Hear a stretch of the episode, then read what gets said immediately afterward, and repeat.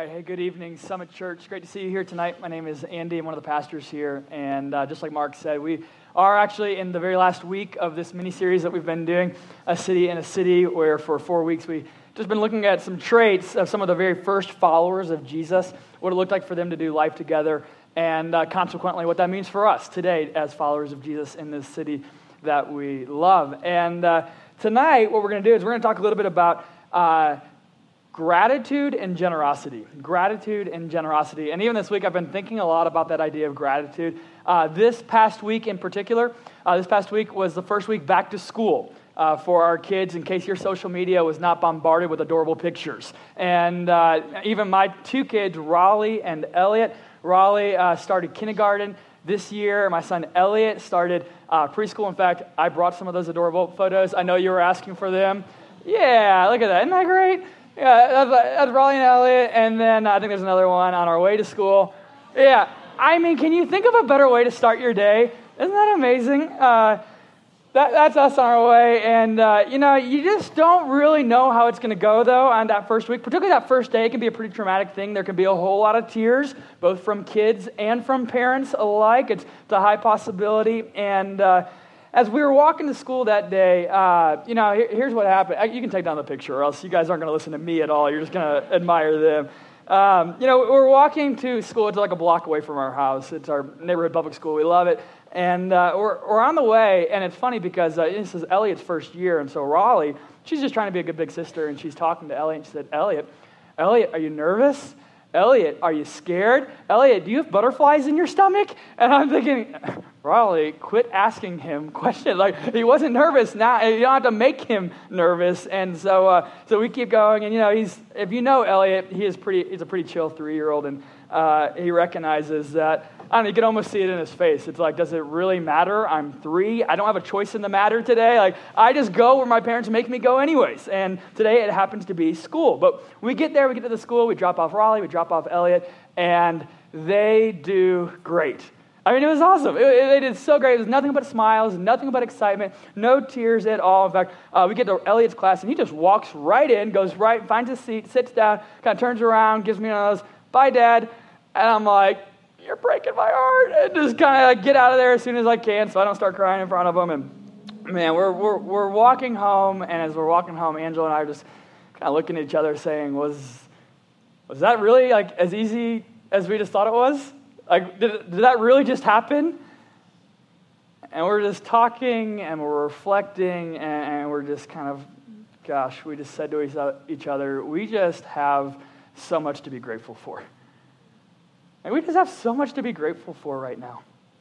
Walking through that school campus, uh, you know, it, it literally, uh, and honestly, it made me begin to tear up. Uh, not because my kids are growing up, uh, but really just all of these kids. You see all of these kids and their parents, their mom, their dads, or their grandparents, and you have this beautiful, beautiful diversity there at our school, and you're overhearing all kinds of conversations in different languages. There's all kinds of different ethnicities. We're actually a minority there. We love our, our school, and as we're walking through it, we just couldn't help but think and really just kind of feel. Have you ever felt this before?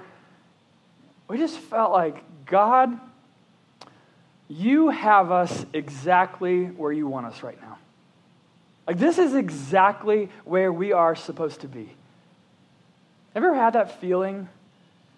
It's kind of rare, but it is so, so good. And we were just so grateful. And I feel like for the last several weeks, we've just been kind of walking in that. We've been receiving it. We've been thanking God for it. And, uh, you know, I don't think it's coincidental that for the last several weeks, we as a church have been looking a lot at the book of Acts. And we've been looking at what it looks like for the first followers of Jesus to do life together in community with one another, to live out their faith and Personally, I've been reading through the entire book of Acts just from start to end, and then once I get to the end, I just go back and read it through again. Our entire staff has been doing this, and man, I will just tell you, this has been one of the most encouraging things that I have done for a while. And if you are in any way like just trying to find something to read right now, or you're new to the Bible and you just want to kind of jump into this, this will be an incredible exercise for you this week. Just to read through the entirety of the book of Acts. You could do that in one sitting. Just sit down, read it, maybe 45 minutes later, you will see the entire story of the first Christian church just unfold. It has been amazing. And that's what I've been doing over the last several weeks. And as I've been doing this, you know, one of the things I've noticed while reading through the book of Acts is that Luke, the author of this book,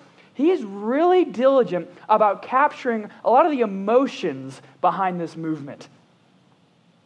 I think that's really fascinating. He gives, he gives so many great details about what's happening behind the scenes. Not just like what happened, but what it was like. one of the things I've been struck by while reading through the book of Acts is like this is, there's just this prominent theme of gratitude. All through the pages of this book. It pops up literally time and time again, almost to the point where it's bizarre. I mean, you've got men and women who decide to follow Jesus at a time when, when, often it was illegal, at a time when a lot of times their, their family members or their friends were being imprisoned, even killed for belonging to the church, yet you still see these people who are bizarrely grateful and excited to be a part of this, even in the worst of times. Which I just feel like, if I'm being honest, you know, that's been remarkably challenging to me to see people like that, to see this story unfold where you, where you see in such prominent ways this theme of gratitude highlighted over and over and over, when I realize that the, the natural propensity of my heart just doesn't tend to be gratitude all the time. You know, I even think about the fact that uh, I've actually got three kids. Uh, a five, three, and one year old. And uh, what that means, I know a lot of you don't have kids here, but what that means uh, when you have a five, three, and one year old, that means the probability that I'm going to be woken up in the middle of the night is incredibly high. Usually for the most random of reasons. Like, Daddy, it's 2 a.m., I want to drink a water. Daddy, I lost my stuffed animal. Daddy, I had a bad dream. Daddy, I want a different color blanket tonight. You know, like the most random things at three in the morning. And, I, and you know, I just can't say, I can't stand up here and, and say right now that in those uh, times at three in the morning, uh, the natural propensity of my heart is not to say, Thank God that my kids know they have such a bond with their father that, you know, at any hour they can call out on his name and he will be there. They love me so much. No, that's just not the propensity of my heart. My propensity in those moments is, you better go back to sleep right now. and so today, as we look at the book of Acts and what life looked like for the first Christian church, here's what I want to do today. First, I just want to spend a little bit of time understanding why. Why the people of God were marked by such genuine gratitude. Like, why was that the case? And then, secondly, I want us to see, not just for the early church, but even for ourselves here today, what happens when a deeply grateful people become a radically generous people.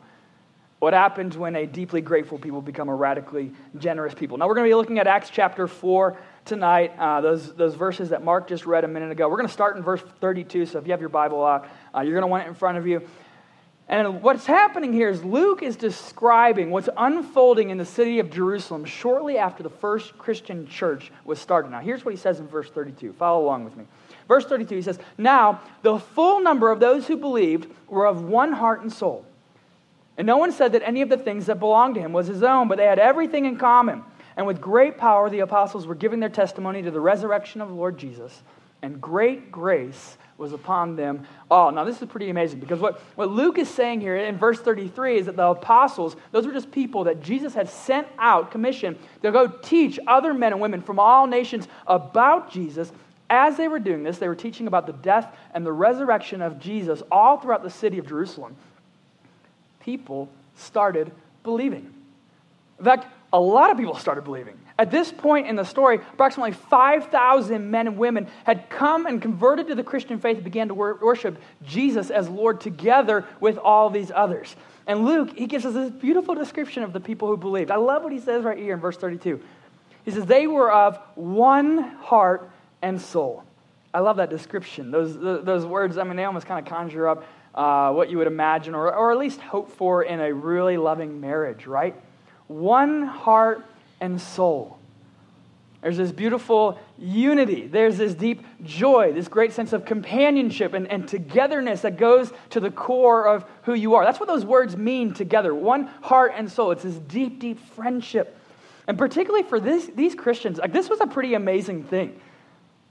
They were kind of an unlikely group of people to come together and do life with one another. They were diverse, they were, they were rich, and they were poor from different backgrounds. But what does Luke say? They were of one heart and soul. Now we know that they did not initially have everything in common when it came to their, their backgrounds and their upbringings, but but because they did share this fundamental belief about Jesus, that he was the Son of God, that he came to earth to set us free by his death and his resurrection, because they had that in common, you see, uh, you could look at them. I mean, anybody could look at them, and it, it didn't even really matter, even from the outside. You could look on it and you could see. It didn't matter if you believed or not. I'm not exactly sure what they believe or who they are or why they believe what they believe, but wow, look at how they love one another. Look at how they, they care for one another. You see, there was something deeply attractive, something fascinating. It was almost bizarre. As the Christian faith spread from city to city to city across an entire region of the world, it didn't matter if you believed or not. It was impossible to not notice the bizarre way in which these people loved and cared for one another and lived with such a unique gratitude. You know, to be honest, uh, it, it's really not like that terribly surprising either, because it still happens today. You know, on one hand, I'm privy to be able to hear all the stories about uh, the, the myriad of ways in which you all are being able to radically demonstrate love to our community. The stories I'm just able to hear about the way that you're showing love and caring for one another, uh, I get to hear this. But also, um, what's really, really actually interesting is even at this very hour, what's happening when we gather every single Sunday. Let me give you an example. Um, I love every single Sunday as, uh, as we're gathering, I usually stand out there in the lobby uh, underneath that big garage door, and I'm watching out to Larimer Street. And what's happening? Every Sunday, you see a number of people just walking up and down Larimer Street, and they're headed to, uh, I don't know, either in the morning they're headed to brunch, or maybe they're going to get a milkshake at night, or a brewery. They're going somewhere. And what happens every single Sunday is they're walking by, they see the garage door, they see all the people, and then they begin to slow down a little bit, and they do the head tilt. Like, there's a lot of people in there. like, what's, what's everybody doing in there right now? Now? Is it a brewery? No, it's not a brewery. Uh, is it a restaurant? It's kind of an ugly restaurant if it was. You know, like, what is it that like, is going on in there right now? As I know they see the neon sign and they're like, oh, the Summit Church. Is it really a church? Yep, it's really a church. I know, you know, you know, it's hard to believe, but that's actually what's going on here. And here's the thing: like some of you are here now because literally for weeks or for months or even for years, you walked by or you jogged by or you were on your way to work and you consistently saw people gathering here and thought there's something intriguing about that. Like, what's going on in there? I kind of want to see. And, and now you are actually a part of this church family because you had the courage to actually to walk up that driveway and, and enter into these doors. Even this past week, this past week, true story, I was having a conversation with a business owner here in our neighborhood. And uh, he's someone who's been in the neighborhood for over a decade, for a long time. And, uh, and, and he's a friend of ours. And he's not a follower of Jesus, but he's really interested in our story. And had a conversation with him. And he was just asking a little bit more about our, our history and what it was like. And I was kind of talking to him about that, just recounting to him you know, where we came from, how we got there. And, and I told him um, one of the very first places that we met in this neighborhood in RiNo uh, in the early days was actually at the Block Building, which is at 29th and Larimer Street. It's now called the Block Distilling Company. It's directly across the street from Shake Shack. And, uh, and I was telling him this, and he said, whoa, whoa, whoa, wait a minute. Your church used to meet in that building? And I was like, yeah. Yeah, yeah, we used to gather there. It was like maybe 40 or 50 of us, and we would come together just on Sunday nights, and we'd read the Bible, study the Bible, sing a few songs, and then we'd all as a church go out to Wahoo's and eat tacos together. That's just what we did, like every Sunday night. And he goes, No kidding. Wow. I remember that. And it's like, wait, what? I was like, this is a while. This is like almost seven, eight years ago. And he's like, no, no, no, I remember that. He said, I would come in town, I would come into the neighborhood on Sunday nights my office is just a few blocks down the street, and I would just try to get some work done before the work week began. It was quiet. And I would come in, I remember driving down Larimer, and I would just see all these people standing out on the sidewalk. A lot of young people, and I would just remember seeing this crowd every Sunday evening and think, wow, that looks so peculiar. That looks bizarre. Like, what are all those people doing? And uh, he said, yeah, I remember. And I was like, yeah, you know, that, that was us. And he said, yeah, I remember driving in. I would see, and I was always trying to figure out what it was. He's like, I, I knew it wasn't a brewery. There weren't any breweries in the neighborhood at this point. And I know, I guess I'm trying to think, is it a club? He's like, you guys look happy, but not cool enough to be a club. like, thanks, no offense taken uh, at all. And I said, I just remember it was so bizarre, and I'm just watching you week after week. It was a very peculiar sight, and I just still remember that. And essentially, as he spoke, you could tell you know, what he was doing was just trying to wrap his mind around the fact that I'm just not used to seeing people meaningfully gather in this city without a drink in their hand or a band on the stage.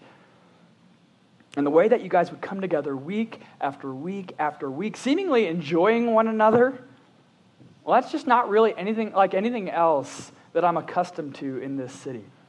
It's quite bizarre. And he's right. He's right. Why is that? Like, why? Why does Luke describe the people of God as a people who had a noticeable and shockingly deep sense of gratitude 2,000 years ago? Why can a business owner today, in one of the most impressive, exciting, energetic neighborhoods in the entire country, be consistently caught off guard by the joyful gathering of men and women in our city? What produces that?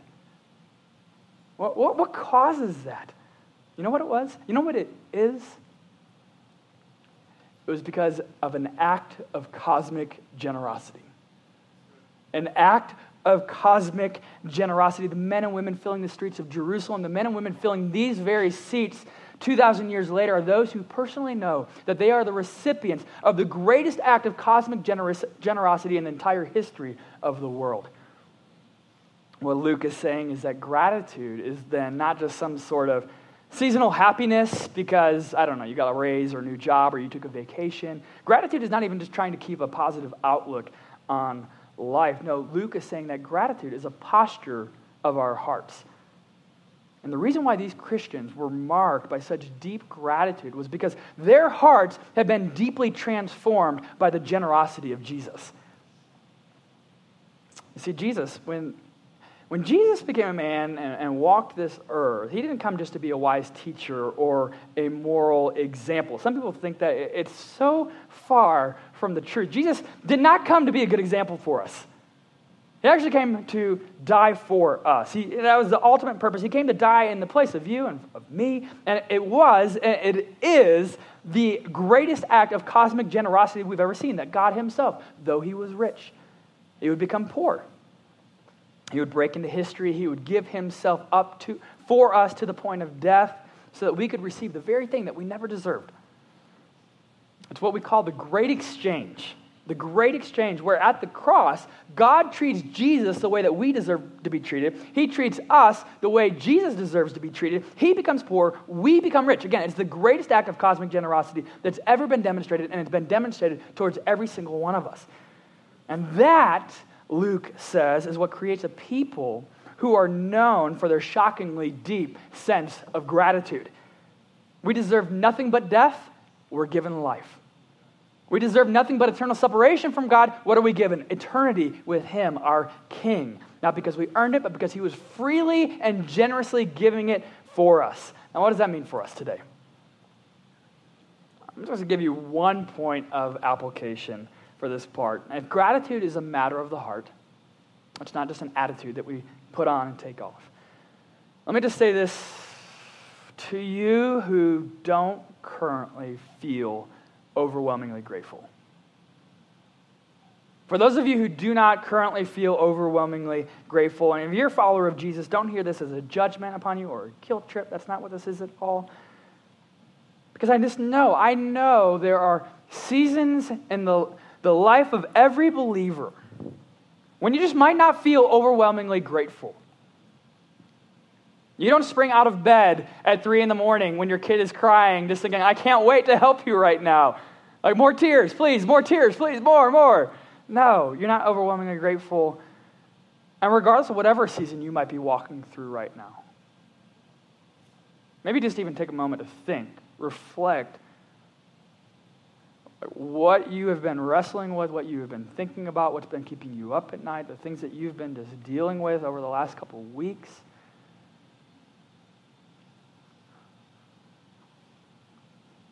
Maybe you're not overwhelmingly grateful right now, but maybe you feel tired. Maybe you feel angry. Maybe you feel sad. Maybe you feel discontent.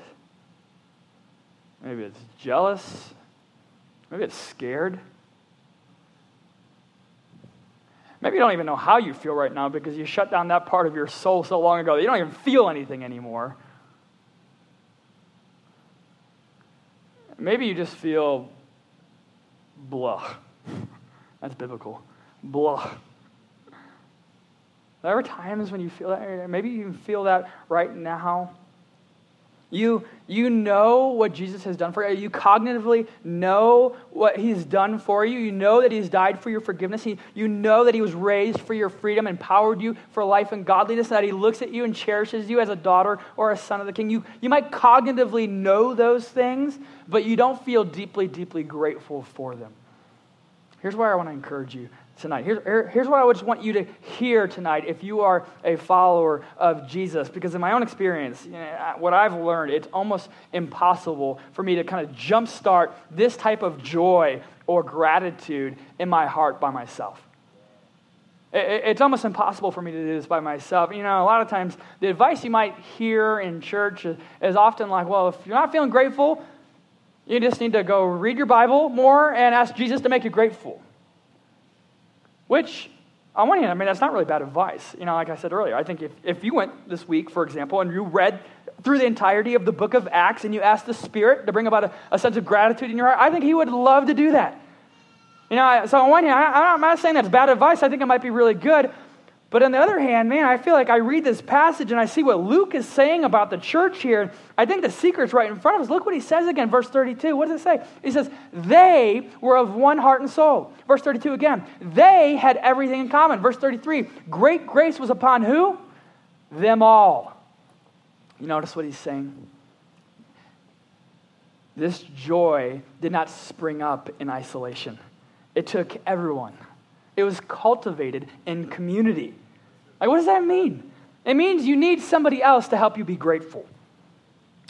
Jesus did all the work, and we need friends to help celebrate.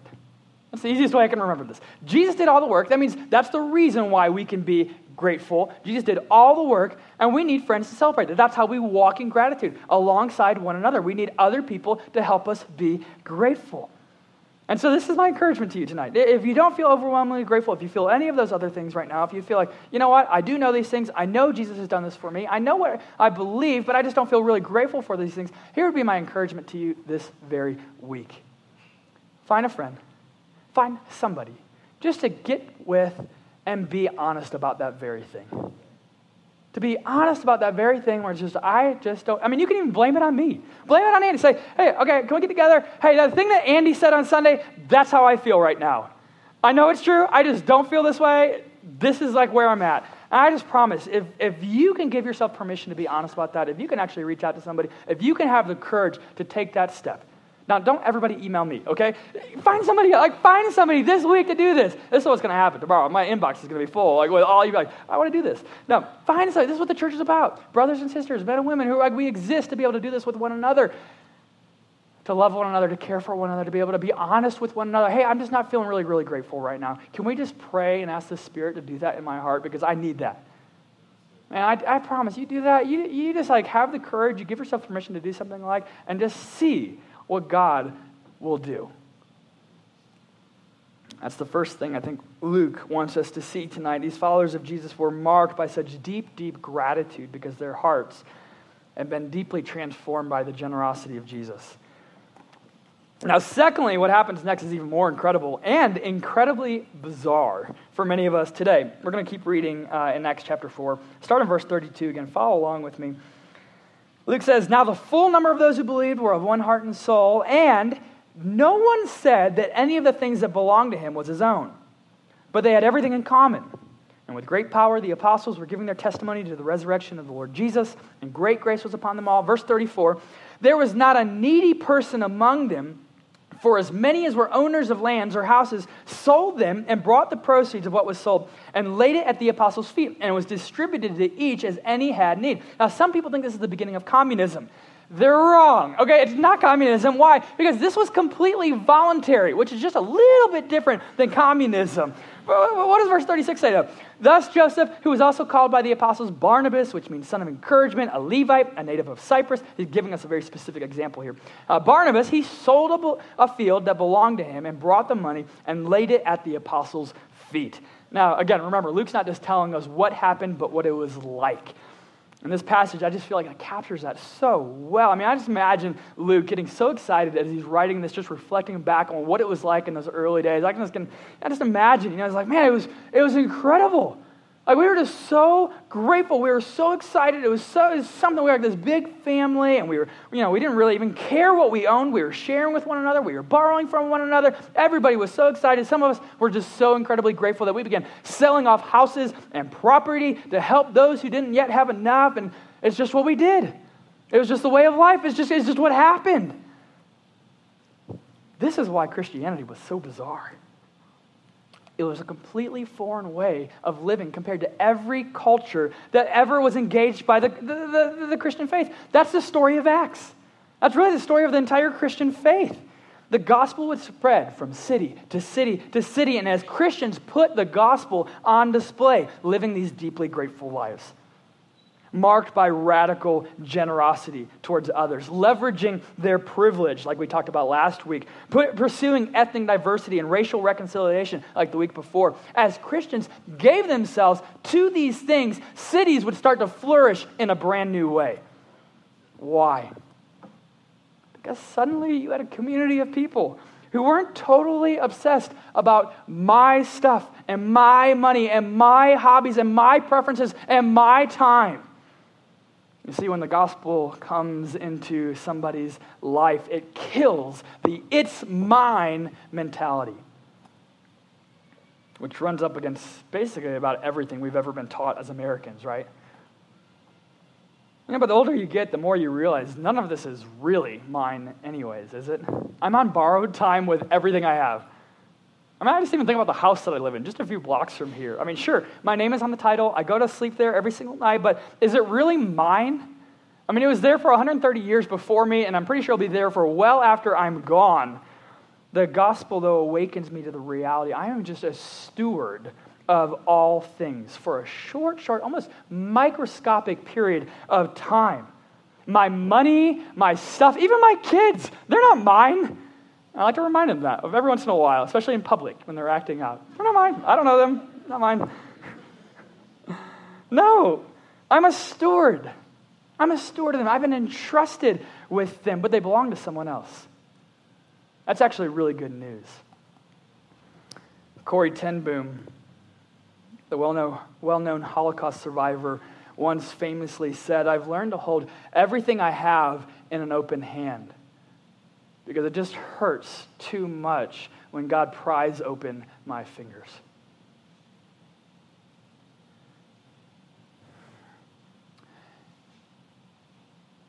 The radical generosity that Jesus has demonstrated towards all of us is intended not only to bring about a deep sense of gratitude in our hearts, but it's also, it also exists to compel us towards radical generosity ourselves. That is why the church spread. That is why the church flourished. That is why the church became one of the most attractive institutions and communities that ever existed. Because of the radical love that was demonstrated through radical generosity to what, towards one another. You know, earlier this summer, Raleigh, uh, my daughter, and Elliot, my son, wanted to do their first ever lemonade stand. And uh, this was back in June, I think, a few months ago. And uh, so we said, sure, this would be great. And uh, okay, so you already see it. Uh, it was great. Uh, so, you know, they, they did all the work. They got all the supplies and created the sign and the decorations, invited all of our neighbors and our friends. And, uh, you know, it was really amazing. It was, it was a lot of fun. We had uh, a lot of people come by and, uh, and they did great. Actually, have uh, homemade chocolate chip cookies there also. And what I think I was most impressed with was they made a killing. I mean, they made a lot of money. I think, like by the end, uh, we weren't entirely sure because Raleigh just took all the money and went right to the piggy bank. Uh, but I think it was around fifty bucks they made uh, for doing this for a few hours. I was like, yeah, this is a good business. Uh, and, uh, and it was funny though because you know, she got all this money and, uh, and Elliot, too, Elliot wasn't really interested. We kept trying to give Elliot money and he was like, no thanks. And so Raleigh, Raleigh did well. And and uh, you can take the picture now.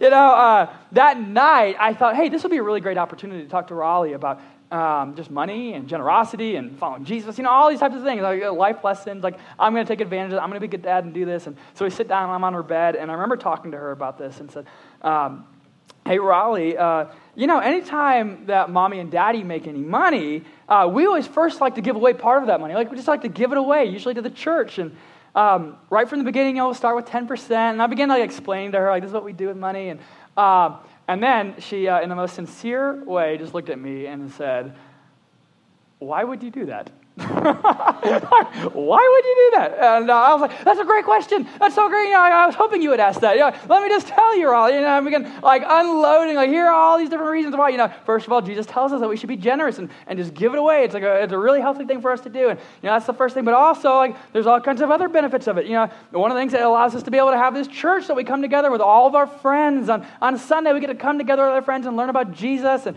and uh, you know, not only that, but we get to do other things. Like we get to help start in other churches all around our city. Like, think about Mr. Corbin. You remember Mr. Corbin? Yeah, I remember Mr. Corbin. Yeah, like we get to help start his church and other churches like that. And, uh, yeah, I gave her like five different, probably the most compelling reasons I could um, possibly imagine. And uh, you know what her response was?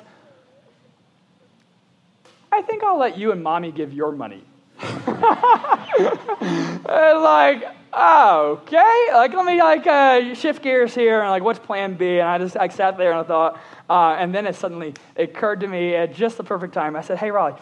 I said, um, do you remember when we did Kids Fest last summer? And this was a few weeks before we did Kids Fest this summer. I said, Do you remember we did Kids Fest? Oh, yeah. I remember Kids Fest. I remember Submerge, all the songs. It was so much fun. Yeah, yeah, yeah. Submerge. That was, that was it. And I said, Do you remember how much fun you had? Yeah, it was so great.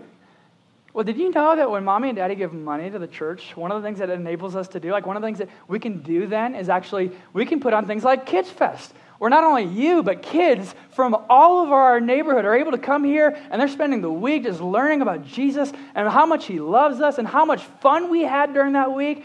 And she looked at me and goes, Really? I said, Yeah, really. That's where the money goes? Yeah, that's where the money goes. And that, true story, that was the end of the conversation.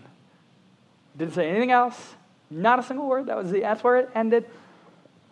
A few days fast forward uh, to Sunday, and I still remember I was standing in the lobby. I'd already been here at church, and uh, Raleigh comes in the front door, running through the lobby, and she comes right up to me and says, Daddy, where do we put the money for Kids Fest? I was like, what are you, what are you talking about? I was, so confused. I was so thrown off guard. And then uh, she began pulling out of her pockets these baggies full of coins. Like handfuls of coins. And these baggies she begins pulling out. She goes, Daddy, the money for Kids Fest from the lemonade stand.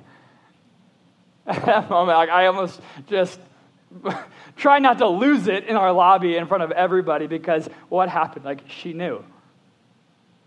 She knew as a five year old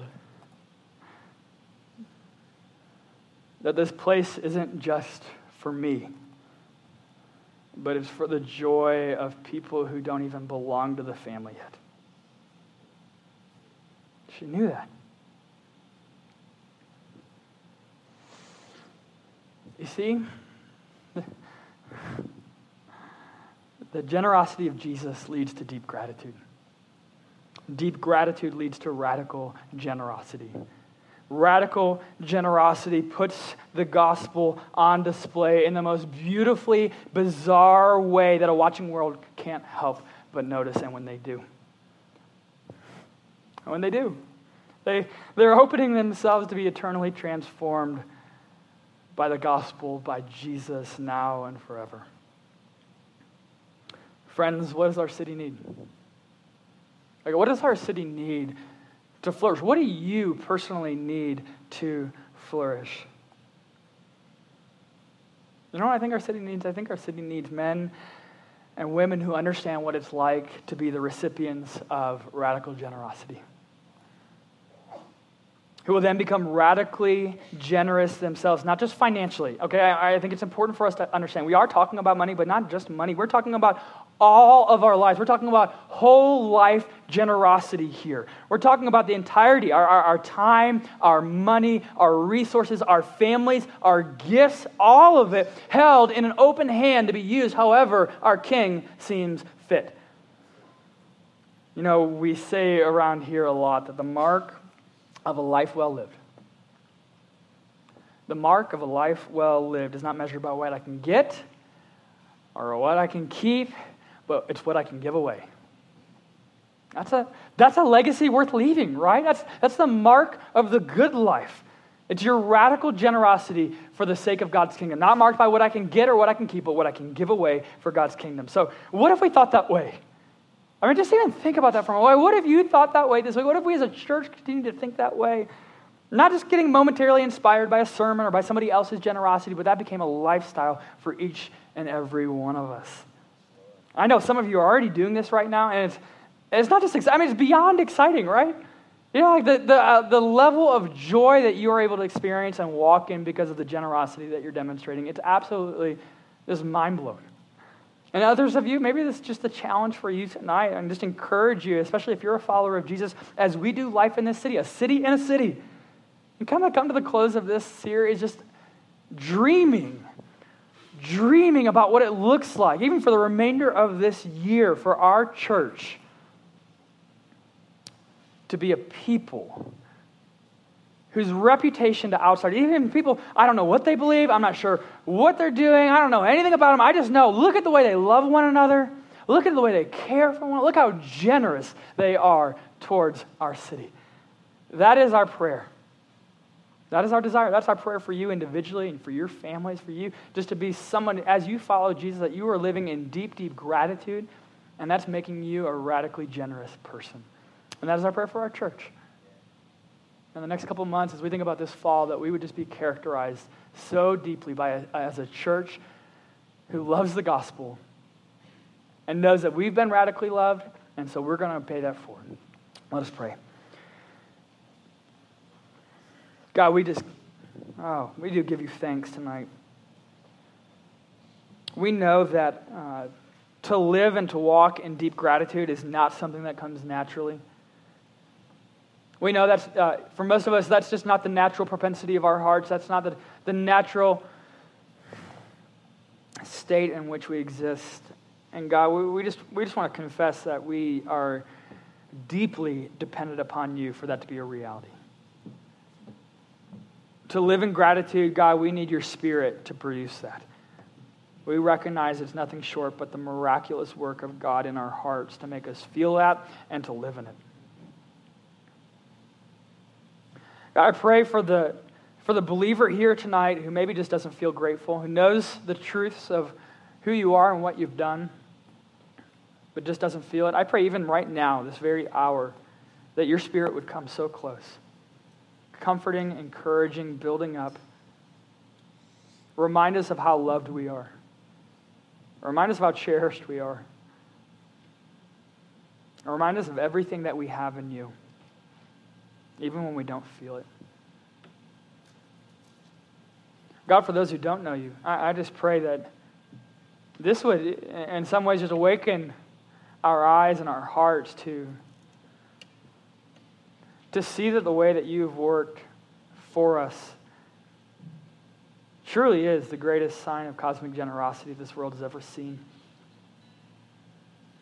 That you died for us, that you were raised for us, that in you is truly life. I pray that we would see that and believe that. I pray for those who struggle to believe that, God, that even tonight your spirit would save. God, help us to be a people marked by gratitude and generosity. That is what we want.